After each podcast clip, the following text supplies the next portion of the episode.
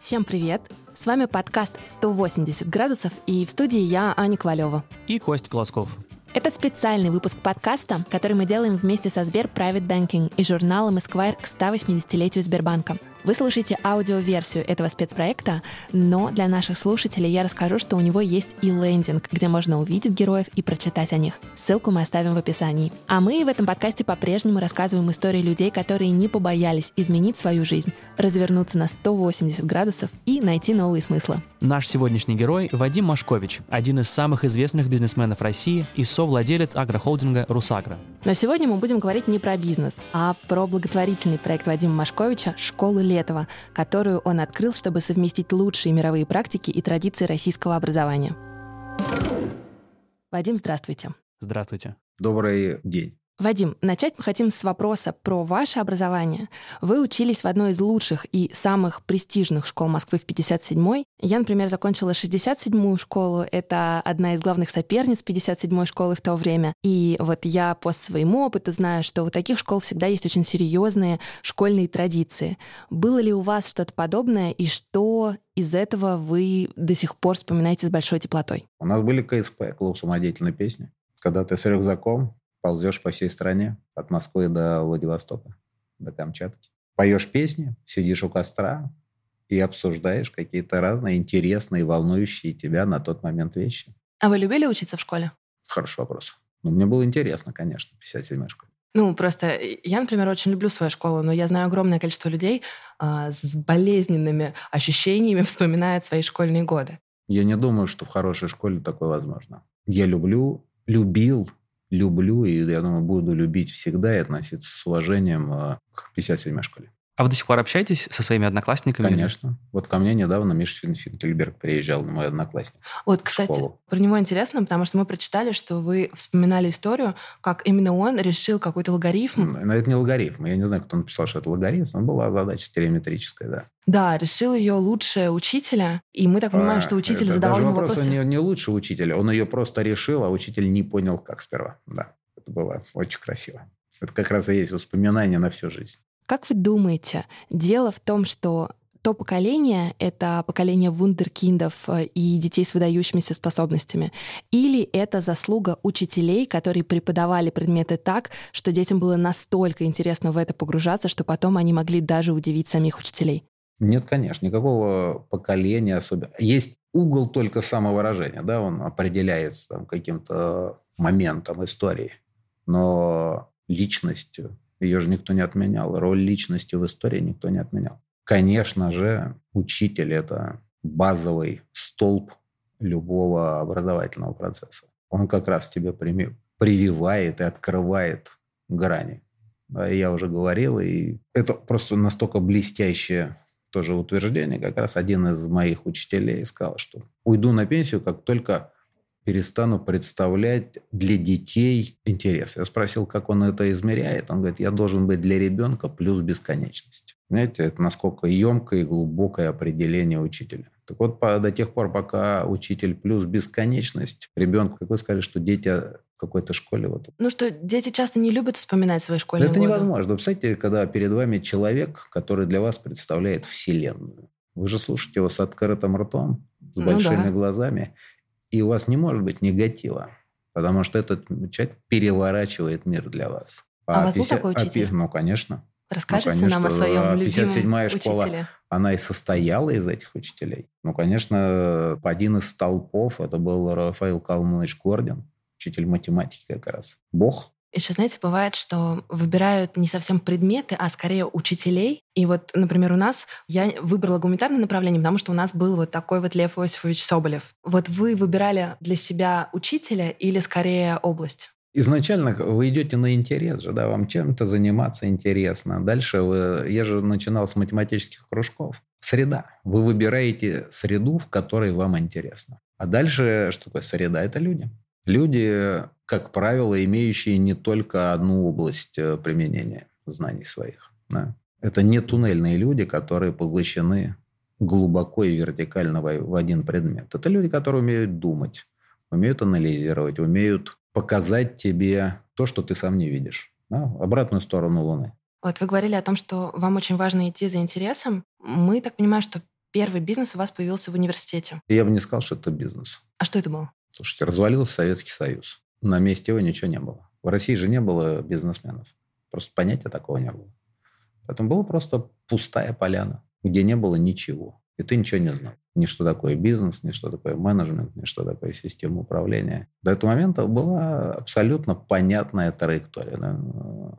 Я там, на кафедре занимался компьютерной томографией. Да, и мы писали программы определения качества ракетных двигателей и поиска, например, там, пустот в двигателе или еще каких-то некачественных вещей. А тут бац, и появился еще просто новый мир с нулевой э, стартовой точкой. Ну а почему тогда захотелось э, не продолжить э, стандартную траекторию, которая, в принципе, была понятна, а уйти в какую-то совсем не, ну, новую сферу, в которой как раз вот чистое поле? Знаете, э, мы сегодня в школе в Летово исповедуем холистический подход и даем детям попробовать все.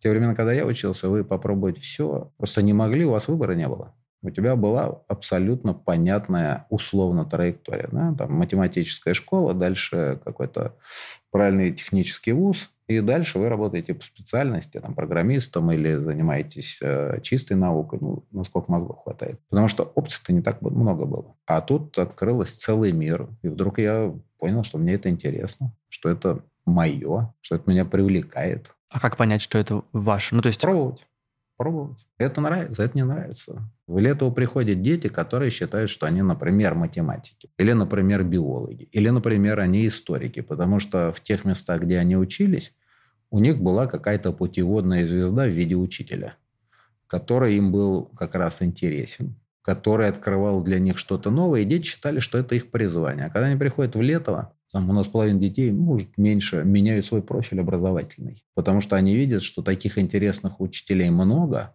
и они заново переоткрывают для себя и переосмысливают свои интересы. И это, конечно, в возрасте детском может проходить многократно. Поэтому очень важно дать э, возможность ребенку вот этого соприкосновения с чем-то новым и интересным и дать ему возможность примерить это на себя. Это его, не его. И пообщаться с вдохновляющими людьми. Ну, конечно. У нас же летовские среды есть. У нас туда приходят постоянно яркие, интересные люди. Конечно, они тоже работают часто как триггеры. Ведь э, ребенку иногда нужно просто что-то подсказать. Вывести из точки его неустойчивого равновесия. Преодолеть силу трения. Она раз и побежала. Что-то.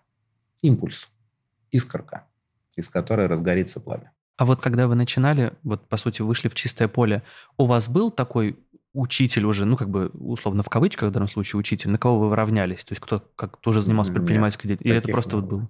Послушайте, принципе, рынок же был пустой. Было, да. Как раз только загорались э, звезды, я бы так сказал. У нас был вопрос про город солнца в Коммунарке. Угу. Это а, ваша идея в конце нулевых.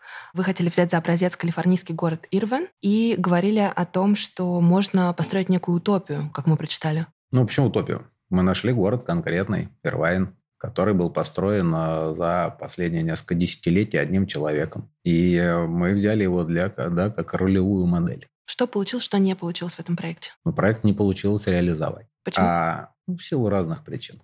Может быть, в том числе моего нетерпения. Да, я хотел быстрее, быстрее, быстрее.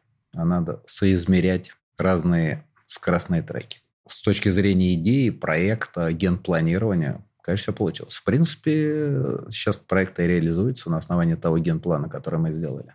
Но он уже несколько раз трансформировался. Мы, например, передали участок там, 100 гектар под э, университет, потому что мы считали, что центром нашего города Солнца должен быть образовательный центр притяжения. Ну, как в Ирвайне. В Ирвайне же тоже филиал да. университета. Да, да. Но мы передали это МИСИСу. У МИСИСа этот участок был отобран в итоге. Да, сейчас это передали, тем не менее, еще раз университету, но теперь уже педагогическому. Но я не уверен, что педагогический университет, он все-таки достаточно узкоспециализированный, может являться таким центром притяжения и может обладать таким большим э, потенциалом привлечения студентов. Вы занимались разным бизнесом за последние десятилетия, но в основном это стройка и агробизнес. Почему именно эти отрасли? Исторически сложилось. Случай. Случай все. Просто попал Все раз, разные люди попадали в разные сектора. Вот я попал в эти два сектора. Хорошо, тогда если вы случайно туда попали,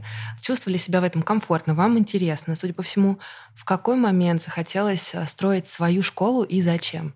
Ну, человек, я думаю, проходит просто в своей жизни несколько этапов развития. У нас по основаниям этим этапом в какой-то момент э, ты ощущаешь, что только бизнесом заниматься скучно. Да, тебе хочется уже не только строить бизнес какой-то, тебе хочется уже поделиться. Я думаю, это важная штука, да. Что-то отдавать, не только брать. В какой-то момент у тебя возникает ощущение, что надо отдавать.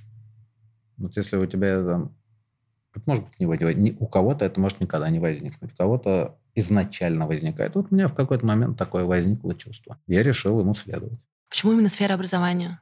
Может быть, у вас была какая-то встреча с кем-то или какое-то событие, которое привлекло Знаете, внимание? вся моя жизнь, она прошла через э, образование. Там, начиная с 57-й школы, которая мальматор, который учил меня думать и научил, я надеюсь.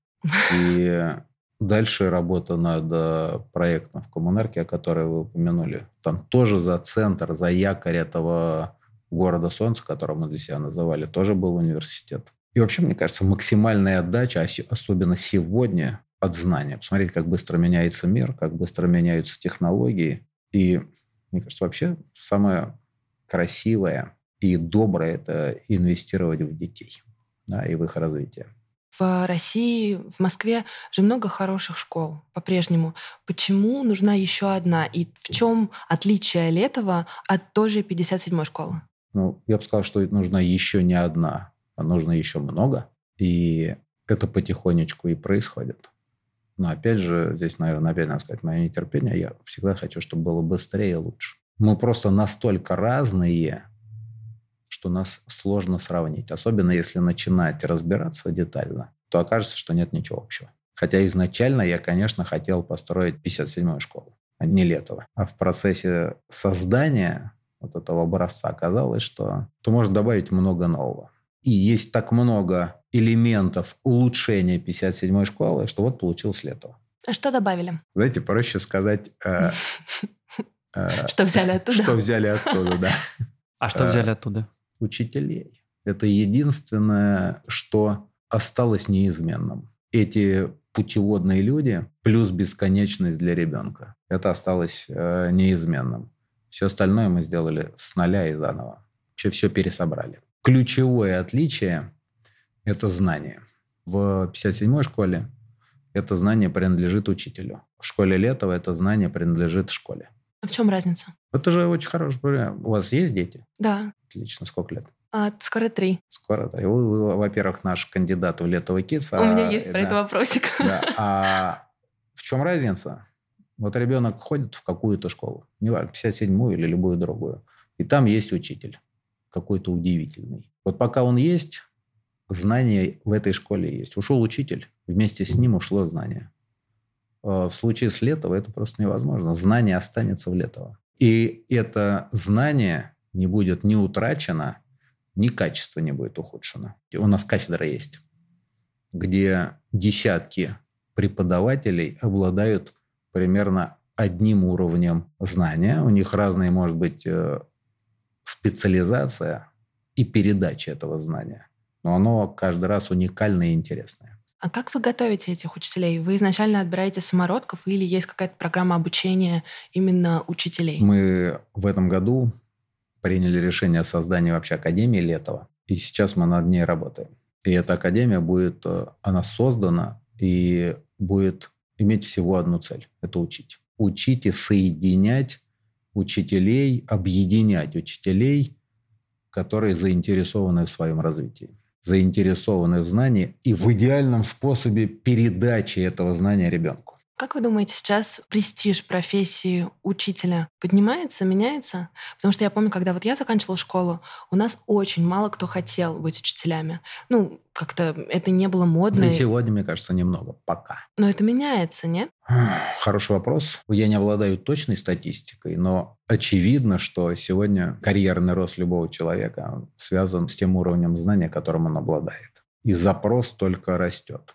Сегодня растет сильно спрос на профессионалов. Образованных профессионалов, да. Ну, я не встречал необразованных профессионалов. Наверное, они тоже есть. но я их не встречал. Тех, кто готов учить, тех, кто умеет учить, кто умеет передавать знания, наверное, заинтересовать своим предметом. И постоянно учиться сам, потому что хороший а учитель, он постоянно невозможно. учится. Да. да. Для этого просто обязаны учителя минимум 100 часов в год учиться.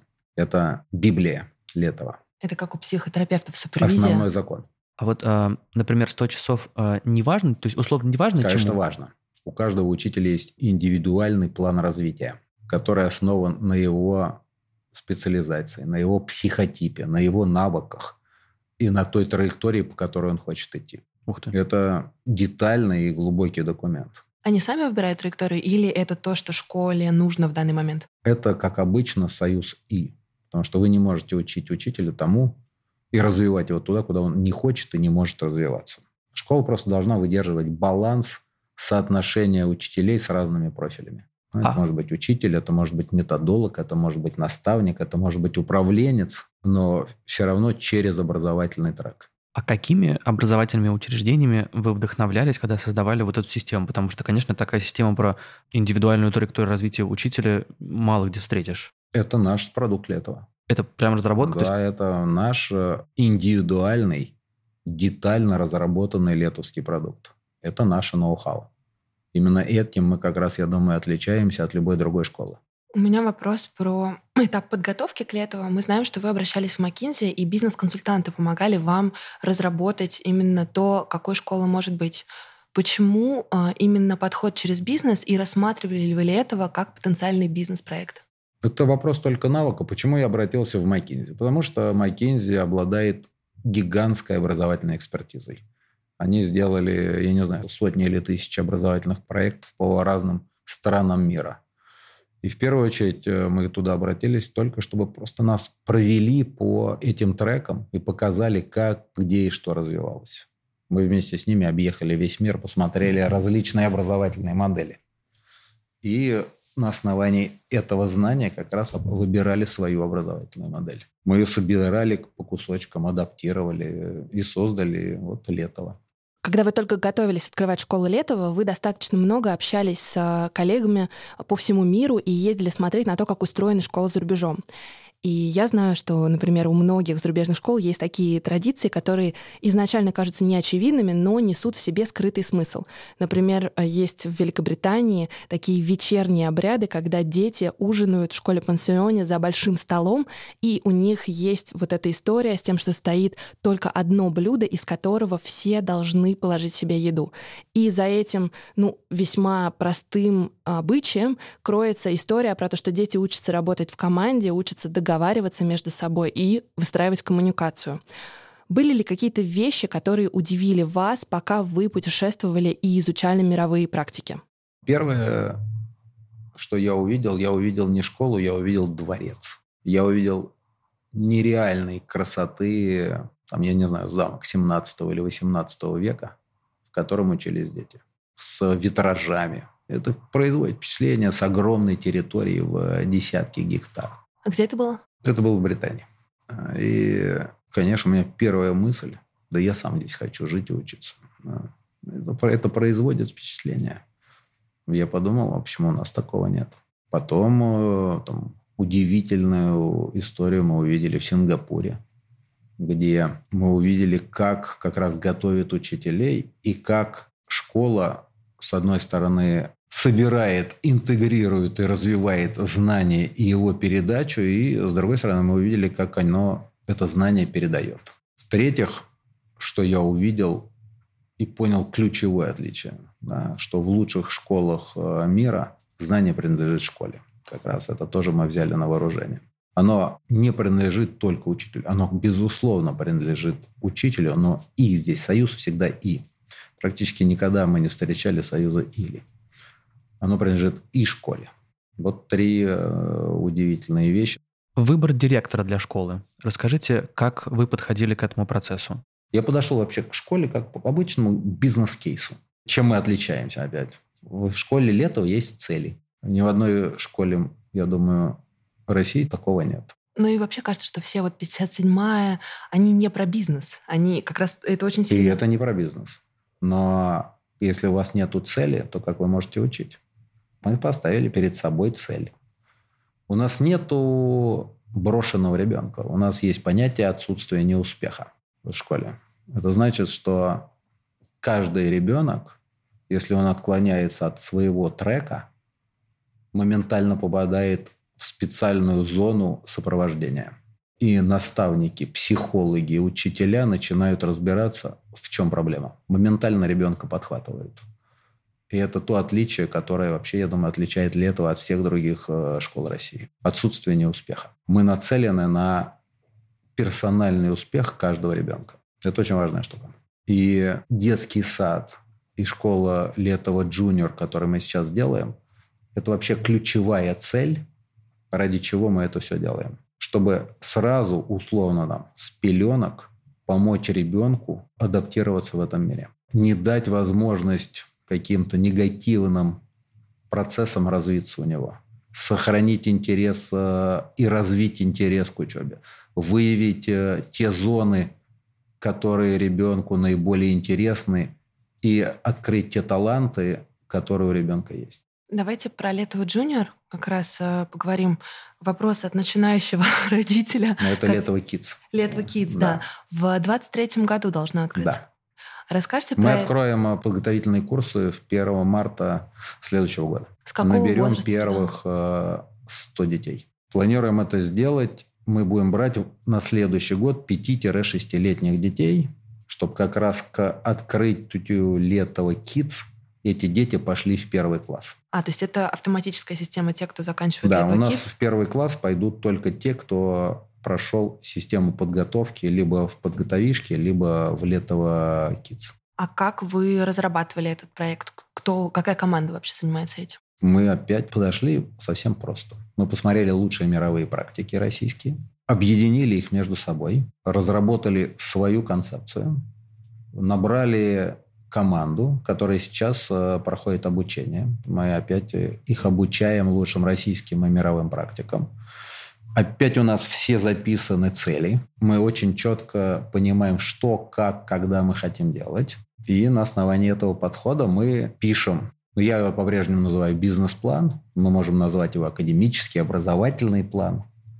Но мы четко ставим задачи. И опять э, в центре у нас ребенок и его развитие. И дальше у нас есть еще два важных элемента, из которого состоит весь образовательный процесс. Это талантливый учитель и методики преподавания. А изначально была идея создать такую полноценную образовательную экосистему? Или сначала школа Летова ну, доказала свою жизнеспособность, что эта схема работает, и тогда уже пришла идея создать и детский сад, и Летова Джуниор? Ну, конечно, это последовательный процесс. Я когда за... начал заниматься школой, я же вообще не очень понимал, во что я ввязываюсь, я бы это так сказал. А есть ли теперь идеи создать университет? Мечты. Ну, то есть хотелось бы. Это вообще венец был бы, если бы у меня такое получилось. Вы сказали, вы не очень понимали, во что вы ввязываетесь. Чего вы не осознавали на тот момент? Насколько это сложно. Это невероятно сложно. Если бы я знал, через какое количество терний я пройду, я бы не начал этот проект.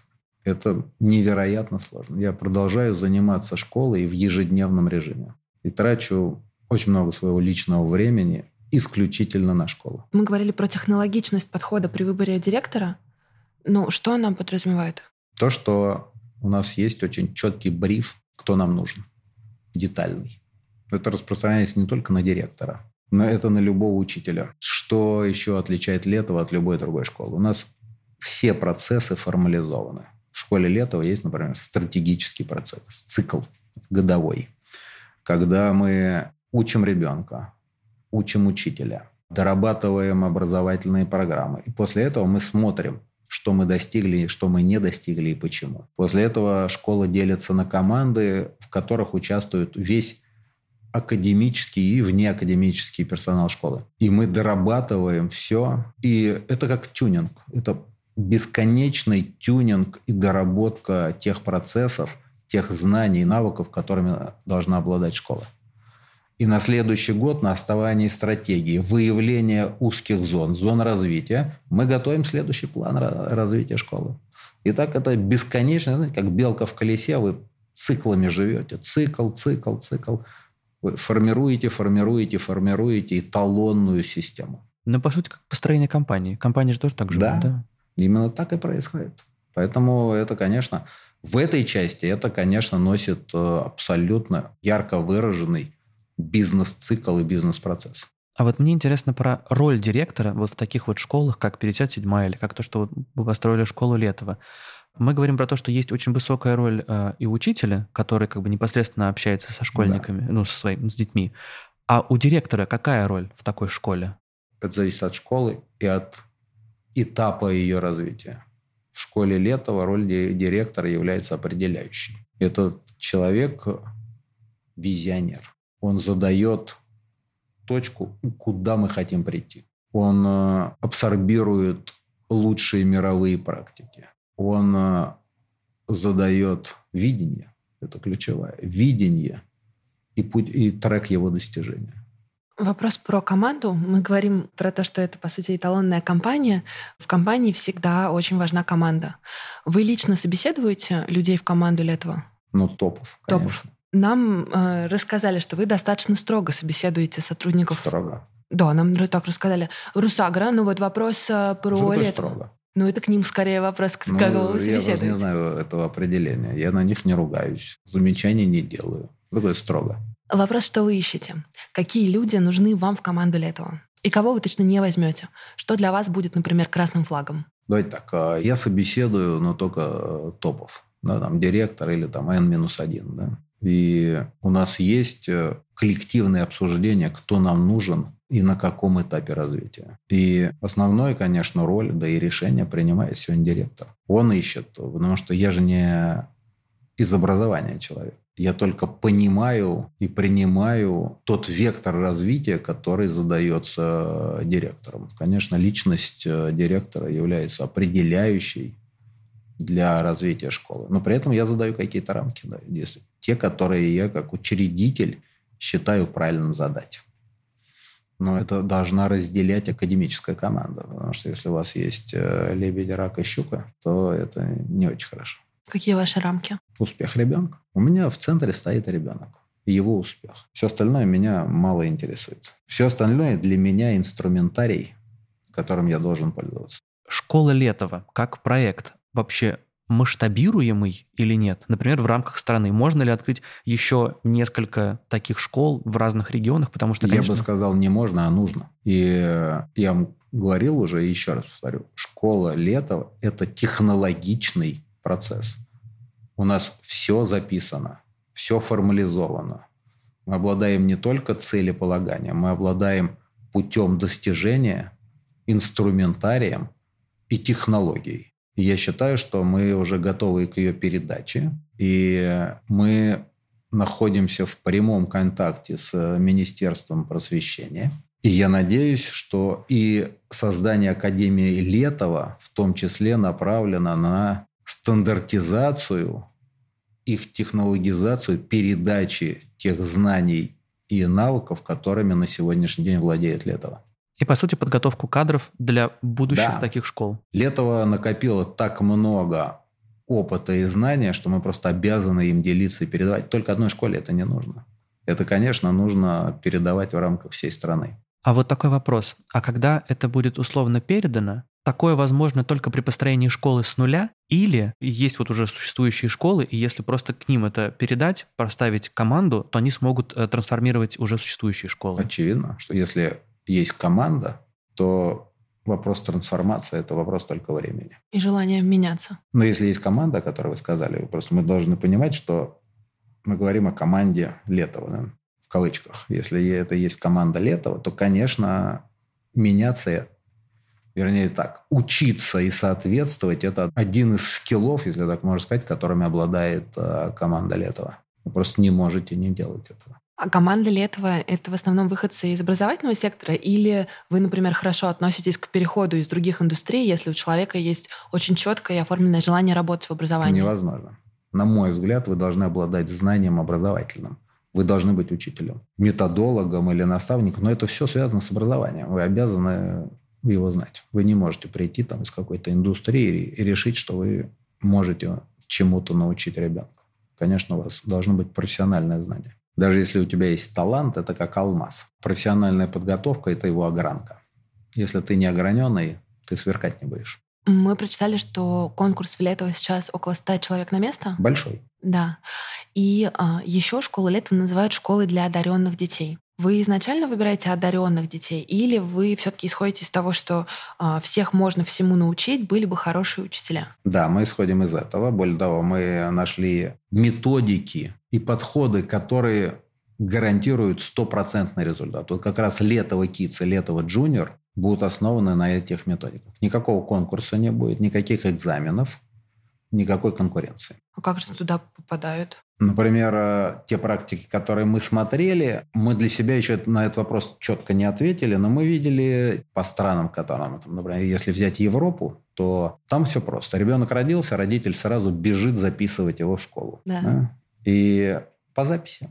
Вот ты первый записался, кто первый встал, того и тапки. Мне кажется, пора уже записываться.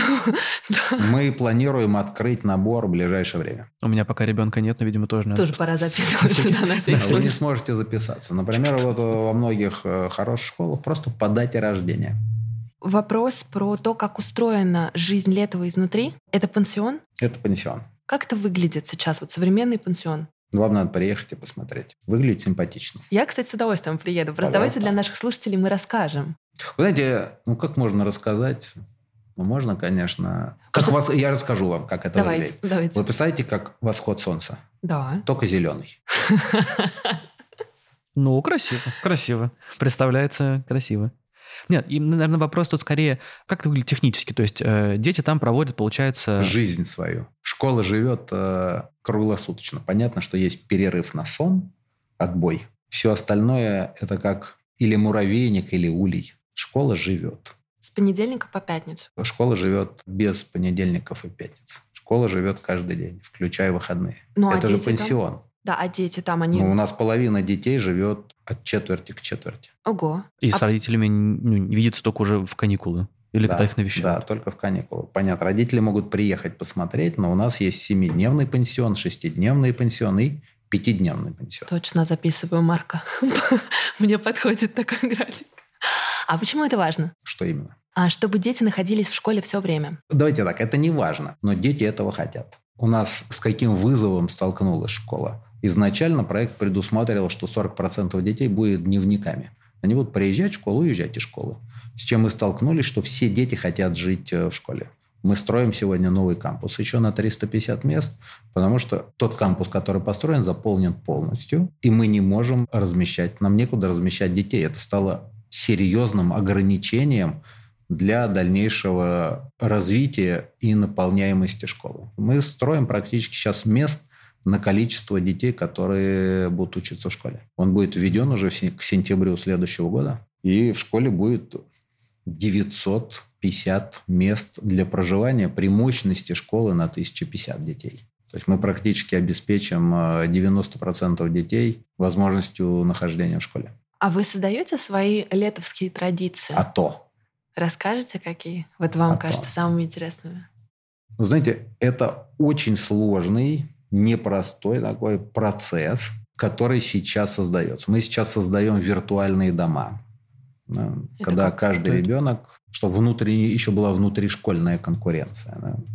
У каждого... Как в Гарри Поттере? Как Гриффиндор, в Гарри Поттере, да? Как в Гарри Поттере, да. Мы этим сейчас занимаемся активно. У нас новый глава пансиона, и как раз мы сегодня находимся в проработке этой задачи. А они будут э, между собой конкурировать, то есть разные конкурсы, какие-то творческие устраивать? У нас э, школа, у нас 154 разных э, внеакадемических активностей. И дети настолько это им нравится. Они настолько голодные до разных этих вещей, что у нас сегодня задача не привлечь ребенка, а не дать ему еще что-то сделать. Потому что дети устают, они не могут еще управлять собственным временем эффективно, они так иногда выматываются, что они так ходят уже как лунатики. Поэтому мы ввели ограничения. Ребенок не может взять большее количество часов, чем мы условно там установили школой. Тем более теперь мы еще детей аккуратно начинаем направлять. Например, здоровье. Это один из важнейших элементов развития ребенка. У нас много детей прогуливают спорт. Потому что со многих регионов дети, которые, которые приехали, никогда спортом не занимались. Более того, у них был один любимый предмет или несколько любимых предметов, э, которыми они занимались, и ребята хотят э, тратить на это больше времени, чем школа считает правильным на это тратить. Так как в школе холистический подход. Мы ребенка развиваем 360 градусов, то он просто обязан заниматься спортом. А с детьми, вот их направляют, это наставники, психологи. Как с ними происходит работа с детьми? Именно так и происходит. То есть за каждым человеком, за каждым ребенком закреплен? За каждым ребенком закреплен э, и наставник, и психолог. Более того, у каждого ребенка есть индивидуальный учебный план. В школе нет классов. У каждого ребенка есть индивидуальный учебный план. В начале года происходит... Выбирать? Да, ярмарка происходит. Дети идут на ярмарку образовательную и набирают как раз это то, о чем я вам сказал в начале нашей беседы. Мы должны дать ребенку попробовать различные опции и примерить к себя тому и иному виду деятельности, предметы. Они ищут себя. И ежегодная ярмарка позволяет им это делать. И мы предоставляем, школа предоставляет возможность менять образовательный профиль от года к году. Он заканчивается, да, когда там к 10 классу. Первые три года ребенок пробует себя в совершенно различных направлениях. Давайте поговорим про финансирование школы. Вы сказали, что вы были не готовы к тому, что будет так сложно с финансовой точки зрения. Вы понимали? Финансово я как раз не говорил, что будет сложно. Нет, нет, а, как раз э, я поняла вашу мысль, что сложно с точки зрения препятствий, которые приходится проходить.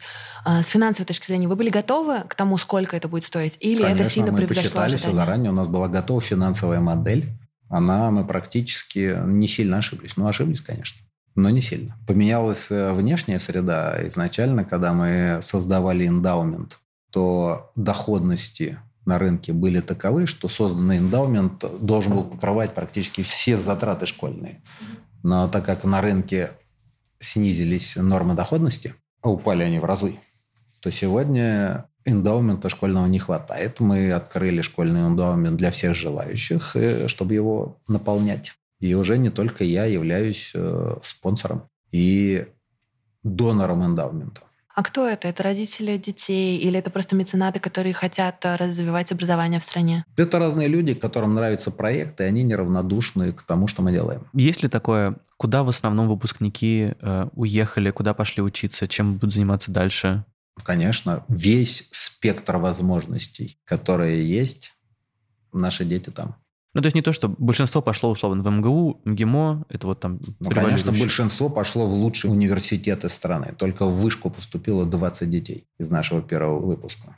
Конечно, но они на, все на разных факультетах. А есть же система а, для тех, кто поступил в зарубежные вузы, что они должны отучиться и вернуться? Да. Расскажите, есть. как это сейчас Это очень просто. должно а, быть устроено, да? Да, так как у нас э, школа благотворительная, как вы знаете, и дети получают стипендию, если родители не могут оплачивать после выступления. Процесс устроен достаточно прозрачно. У нас есть соглашение со Сбербанком, который делает скоринг доходов родителя и определяет сумму стипендии, которая выплачивается школой.